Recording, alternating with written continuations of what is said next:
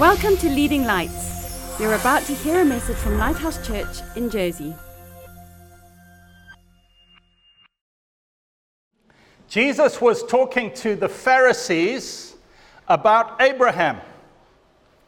And he said something amazing. You may have glossed over this little sentence before, but I want to read you John 8, verse 56. Jesus speaking to the Pharisees, and he says, Your father Abraham rejoiced to see my day, and he saw it and was glad. Your father Abraham, he says, Abraham saw my day and was glad. He rejoiced and was glad when he saw my day. Now, what did he mean by that? We can gloss over the words of Jesus and say, well, that's just religious speak. Or we can press in and say, Jesus, what on earth were you saying?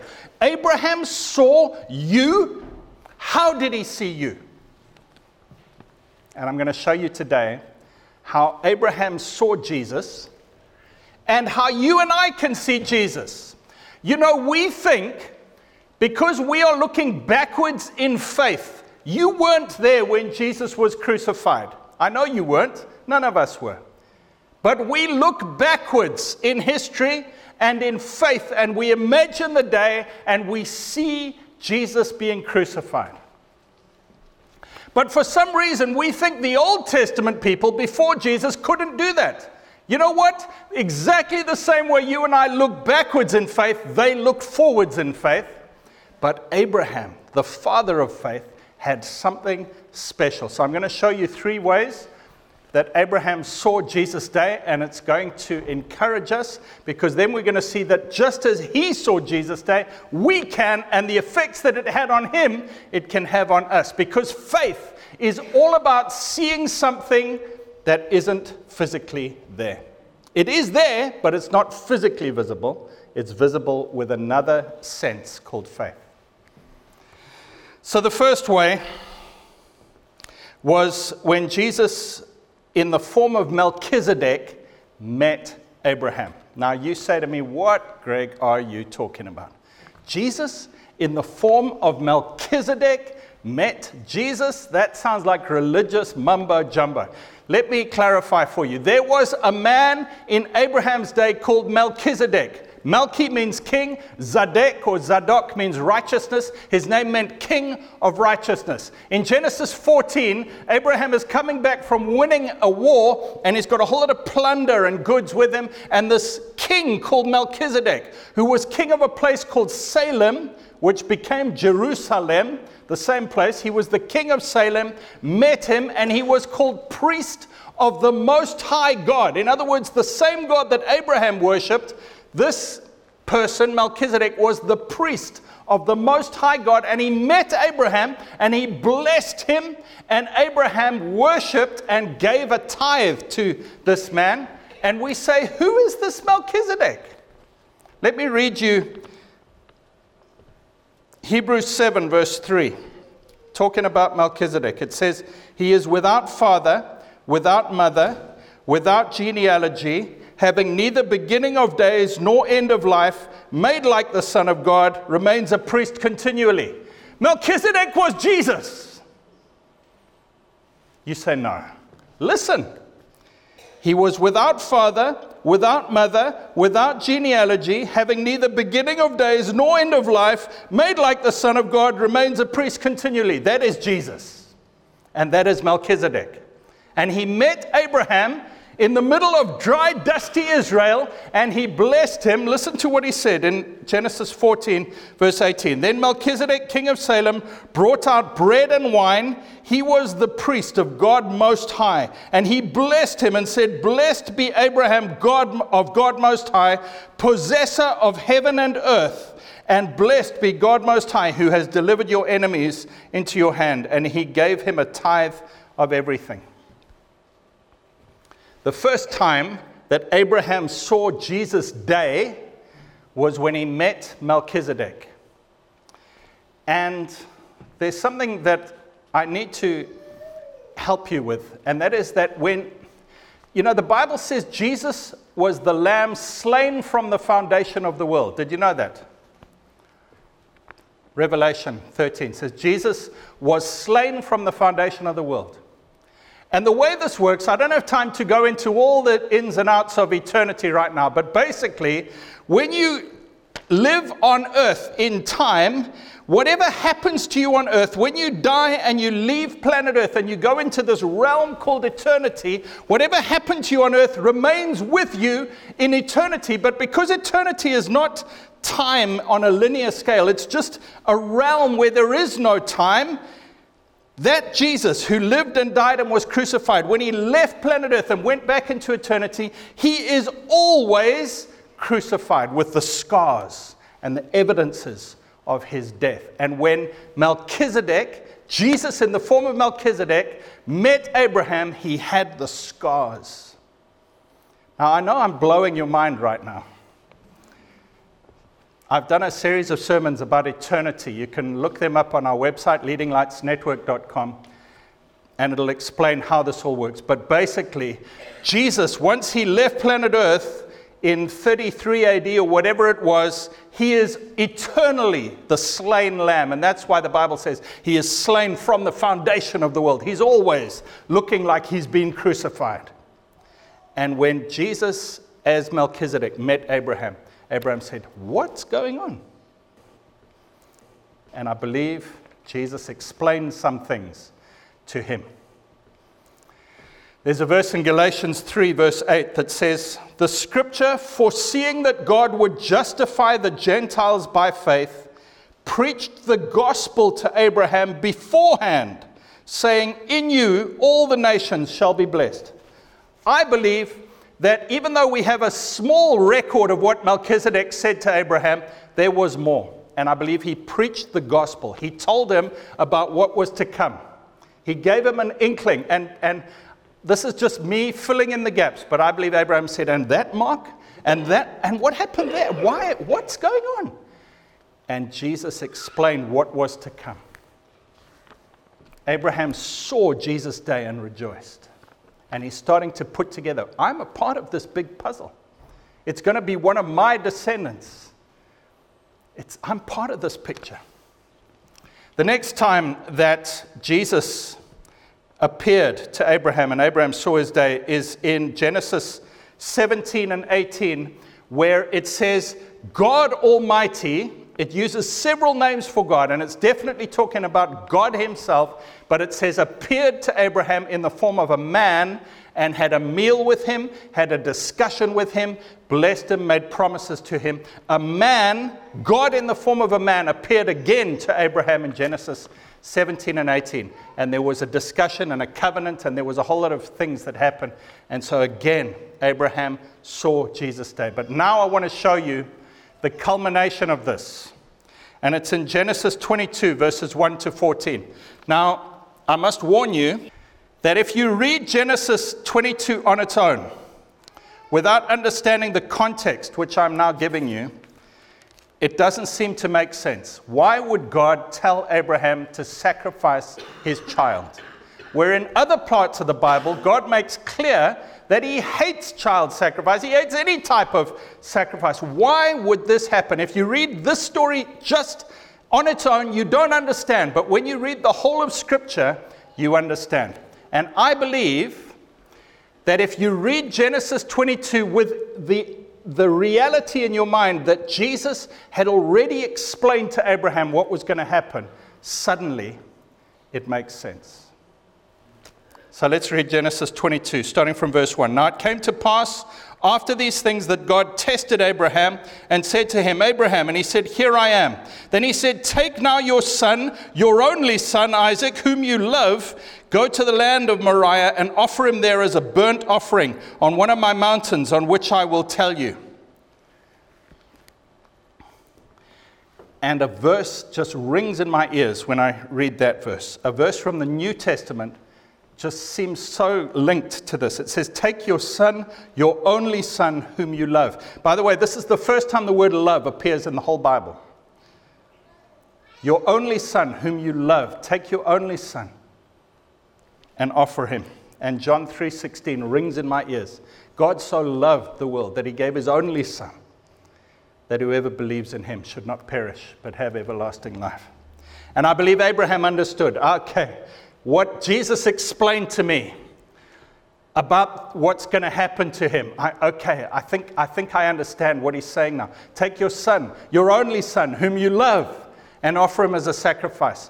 Hebrews 11 19 later on explains to us that all along Abraham was thinking God is going to raise my son up again from the dead. Why would Abraham think that unless Jesus had explained to him beforehand the gospel that I am going to die, I'm going to be buried for three days, I'm going to rise again, and suddenly everything starts to click. That's why Abraham understood what was going on. He figured, Hebrews 11:19 says he figured that God would raise up Isaac from the dead as a picture of what Jesus was going to go through. So let's read on verse 2, verse 3. So Abraham rose early in the morning, saddled his donkey, took two of his young men with him. Is it possible that Jesus had said there were two men on one on either side of me when I died? Maybe. And Isaac his son, and he split the wood for the burnt offering and arose and went to the place of which God had told him. Then on the third day, three days, Later, Abraham lifted his eyes and saw the place afar off. I really believe I know what's going on here. I really believe Abraham knew what was going on here. And Abraham said to his young men, Stay here with the donkey. The lad and I will go yonder and worship, and we will come back to you. Did you see that? Abraham wasn't expecting Isaac to die. He knew he was coming back because Jesus had said, This is what happens. I'm taken, the only son who God loves, and I'm murdered on a hill, and three days later I rise again, and look, this is me now. Next verse. So Abraham took the wood of the burnt offering and laid it on Isaac his son. Why did he do that? John 19. Verse 17 says, And they laid the wood of the cross on Jesus, and he carried it up the hill. Abraham says, Okay, I must put the wood on, on Isaac. And he put it on him. And he took the fire in his hand and a knife, and the two of them went together. But Isaac spoke to Abraham, his father, and said, My father? He said, Here I am, my son. He said, Look, the fire and the wood is here. But where's the lamb for the burnt offering? And Abraham said, My son, God will provide for himself the lamb for a burnt offering. So the two of them went together. I can just hear the words of the New Testament ringing out of Abraham's mouth. John the Baptist says, Behold the Lamb of God who takes away the sin of the world. God will provide a lamb. I don't think Abraham was lying to his son or trying to tell a white lie or trying to cover over a truth. I think he really believed God will provide a lamb for the sacrifice. Verse 9 Then they came to the place of which God had told him. And Abraham built an altar there and placed the wood in order, and he bound Isaac his son and laid him on the altar upon the wood. And Abraham stretched out his hand and took the knife to slay his son. But the angel of the Lord called to him from heaven and said, Abraham, Abraham. So he said, Here I am. And he said, Do not lay your hand on the lad or do anything to him, for now I know that you fear God since you have not withheld your son, your only son, from me. Then Abraham lifted his eyes and looked, and there behind him was a ram caught in a thicket by its horns. So Abraham went, and he took the ram and offered it up for a burnt offering instead of his son. And Abraham called the name of the place, The Lord will provide, Jehovah Jireh. As it is said to this day, In the mount of the Lord it shall be provided. Abraham saw Jesus' day, not just saw in a vague sense, not just read in a book, he experienced it. He knew what God the Father felt and what Jesus felt on the day of Christ's crucifixion because he lived it and he rejoiced. John 8 says. Abraham saw Christ's day and he rejoiced. There's something I must share with you. This place is called Moriah. It says at the beginning of this chapter, go to the land of Moriah a region of Moriah. It's quite a large piece of land, and the city of Jerusalem is built on that hillock called Moriah today, to this very day. And on the lower parts of Moriah, there is the city of Salem, which became the city of Jerusalem. So as Abraham and Isaac are walking towards this place, God says, Go to the region of Moriah. He goes to and through the city of Salem on the lower parts of the hill Moriah, and he would have seen Melchizedek because Melchizedek was the king of that place. Or maybe he would have thought, even if he didn't see him, okay, I'm, I'm, I'm remembering now. And then he would have gone up a little further, and there was a flat place near the top of the hill. There, is a, there was a flat place which many years later became the threshing floor. You know what a threshing floor is? It's a flat piece where they would thresh wheat to get the, the wheat and, and the chaff separated. It had to be a big flat piece of ground. And there was a flat part on the hill of Moriah, a big area, where many years later, a man called Araunah owned it and he used to thresh wheat. And David sinned, and God allowed a plague to be released on the people of Israel. And David went and he bought the threshing floor of Araunah and he made a sacrifice and he said, God, stop this plague. And the plague stopped there. And that was the place that Abraham and Isaac went through. And it became the place. In 2 Chronicles chapter 3, it says, King Solomon built the temple on the piece of land, the threshing floor, floor of Araunah where David had made the sacrifice, and that became the temple for all generations, and it's still there. The Dome of the Rock is upon that piece of land today. But a little bit further, so we've gone up the hill of Moriah, we've gone through Salem, we've gone to the th- flat place where the temple stood and all the sacrifices were made. And a little bit further up the hill of Moriah, if you look on geological maps, you know, a geological map has little lines that tell you the altitude of a hill. And they, there's lots of little lines and little circles, and it tells you the altitude. If you look at a geological map of Jerusalem, the Temple Mount is 747 meters above sea level. And a little bit further on, a few hundred meters further on, there is the highest point of Mount Moriah, which is 777 meters. And I believe that's exactly where Abraham sacrificed, was ready to sacrifice Isaac, because that is the place called Golgotha, where Jesus Christ was crucified. The very spot. The very spot. Now you say, how did Abraham see Jesus' day? He lived it, folks. He lived it. He lived it with all of his being, the emotion, the every part of him, heart, soul, mind, and strength was involved in seeing Christ crucified.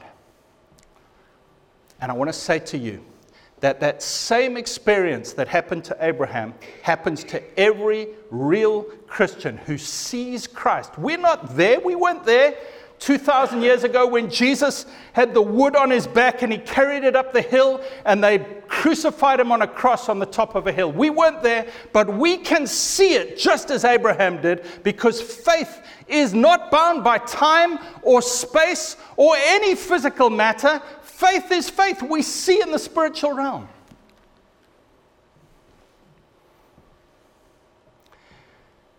That verse that I read you in John chapter 8 Jesus said to the, to the Pharisees, Your father Abraham saw my day, and he rejoiced, he was glad. And they said to him, What are you talking how can you know Abraham? And Jesus said, Before Abraham was, I am. I am. He didn't say I was, he said I am. That's the name that God used to describe himself. When Moses said to God, What is your name? God said, Tell them, I am has sent you. In other words, I live in the eternal present. Eternity, there's no forward and back and future and past. It's eternal present. I am. That's me. That's God. And Jesus was saying, Before Abraham was, I am. I live in this eternity. There is no time in the spiritual realm, in the heavenly realm. You can see Christ being crucified just as Abraham did because we use the eyes of faith and we look and we experience it. And I'm going to ask you have you experienced seeing Christ crucified for you? There was a group of Christians in the New Testament called the Galatians who were getting out of just believing, and they were getting into their own good works to try and deserve salvation. And Paul says to them, Before your eyes, Christ was plainly portrayed as crucified. Why do you think you can add to what he did by your own good works? The answer to every problem in your Christian life is seeing Christ crucified in technicolor in vivid detail, seeing him crucified and realizing that pain and all of that sacrifice that he went through was for me. There is nothing I can do to add to what he's done. And also, there is no sin I can commit that that sacrifice cannot cover. He has done it all. And if you get into that place where Abraham was, you and I rejoice. We are glad. I'm going to read you just a couple of other scriptures. James chapter 2, verse 19. You believe there is one God? You do well. Even the demons believe that and tremble. You see, there are different types of faith. There's the type of faith that Abraham had, which led him to identify completely with God and what God was doing. And so he lived it. It became part of who he was and he lived it out. There's another type of faith which says it's faith, which says, I believe there's a God. And James says, Well, even the demons know that. That's not faith. Listen to what he says. But do you want to know, O foolish man, that faith without works is dead? Was not Abraham our father justified by works when he offered Isaac his son on the altar? Do you see that faith was working together with his works? And by works, faith was made perfect. And the scripture was fulfilled, which says, Abraham believed God, and it was accounted to him for righteousness. And he was called the friend of God. You see then that a man is justified by works and not by faith only. Likewise, Rahab the harlot was also justified by works when she received the messengers and sent them out another way. Now listen to this last verse. For as the body without the spirit is dead, so faith without works is dead. What he's saying is Abraham had faith when he saw in, in his heart and in his mind, he saw Christ crucified and he understood what Christ would do. Faith was born in Abraham, but it results in some kind of action. It always does. And so, every one of us, when we see Christ crucified, we are challenged and moved to become like Christ and sacrifice ourselves and give away those things that we hold as idols as more important than God. God says, Let that die now, my son. Let that die now, my daughter. Let that die now. That pride, that arrogance, those hopes and dreams that are not godly, that whatever it is, that thing you hold above God, he says, Will you let that die today? And if we have real faith, if we've seen Christ dying for us, we say, Yes, Lord, I'll let my son Isaac go. Because we know that whatever we give to God comes back to us more. A seed, 1 Corinthians 15 says, when a seed is planted, then the full plant grows. Everything that you give to God has to be buried and die so that it can grow greater. We give it away. But what it says here is that if I choose not to obey, if Abraham had got to the bottom of Moriah and said, No, no, I'm not going to do it, it says, faith without works is dead. What happens is that faith that had burst into life when he'd imagined and seen Christ crucified would have been snuffed out because he had failed to act upon it, to work, walk it out and work it out. And so the challenge is this you must see Christ as crucified, but if you do, something will die. Either an idol will die or your faith will die if you don't pursue that faith that God has given you. But something will always die.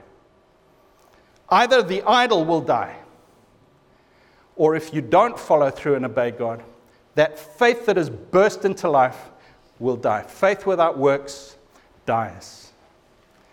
The good news is, until the very last breath that you have on this planet, you have a chance to revive faith again. You might be sitting here and you say, you know what? I had a dream from the Lord. I had a vision. I had a, a plan, a purpose, a passion, and I didn't act on it and I let it die. And God says, It's okay. Today is a new day.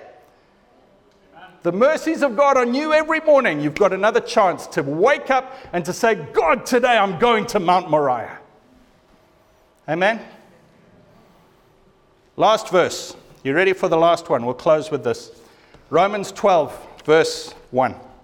Therefore, I urge you, brothers and sisters, in view of God's mercy, what does that mean? Why does he say in view of God's mercy? He's saying if you've seen Christ dying for you on the cross, in view of God's mercy, offer your bodies as a living sacrifice. That's what he did with Isaac. He offered him, and God said, I want him to be a living sacrifice. I see you're willing to put me above him. Let him live.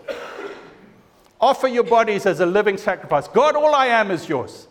These talents that I'm so proud of, the, this status that I've attained in life, these possessions, these relationships, these hopes, these dreams, this ministry, whatever it is, Lord, I offer it as a living sacrifice. It came from you anyway. I didn't earn it. It was a miracle gift from you. I give it back to you. In view of God's mercy, offer your bodies as a living sacrifice, holy and pleasing to God. This is your true and proper worship. Do not conform to the pattern of this world. Be transformed. In other words, walk up the hill. Don't stay down with the rest of the world who are running after silly little temporary things. Walk up the hill with God. Be transformed by the renewing of your mind. Then you will be able to test and approve what God's will is his good, pleasing, and perfect will. And when I hear those words, good, pleasing, and perfect, one word summarizes those for me rejoice.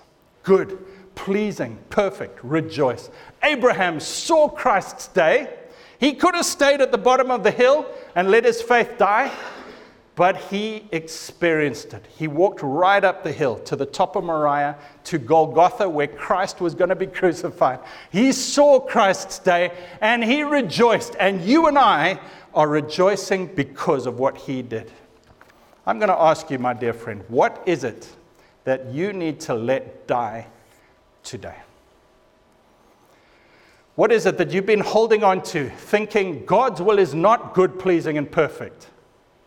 This thing is more pleasing and perfect and good than God's will. He says, No, no, let it die and you'll really rejoice. You'll see my will is much better. But only you can answer what is that thing. I don't know what it is for you, but you do.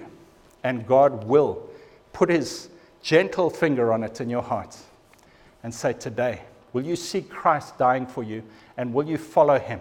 And I want to tell you, it's an ongoing experience. It doesn't happen just once in your Christian life. It happens once, and then it happens again, and then it happens again, and then it happens again until the end when we have met with Christ in full reality. But for the rest of our lives, He will be prompting us and saying, What about that thing? Will you lay that on the altar? We're going to worship now for a few minutes. And I want you to use this time to say, God, I want to climb up Mount Moriah and I want to lay these things on the altar. My hopes, my dreams, my pride, my control of my life, whatever it is. God, I give it to you because if we see Christ and what he did for us in view of God's mercy, we will offer ourselves back to him. Let's worship together. Thanks for listening. Please visit leadinglightsnetwork.com for more resources and subscribe to our podcasts on iTunes. And please consider supporting this ministry financially by making a donation on the giving page of leadinglightsnetwork.com or lighthousejersey.com.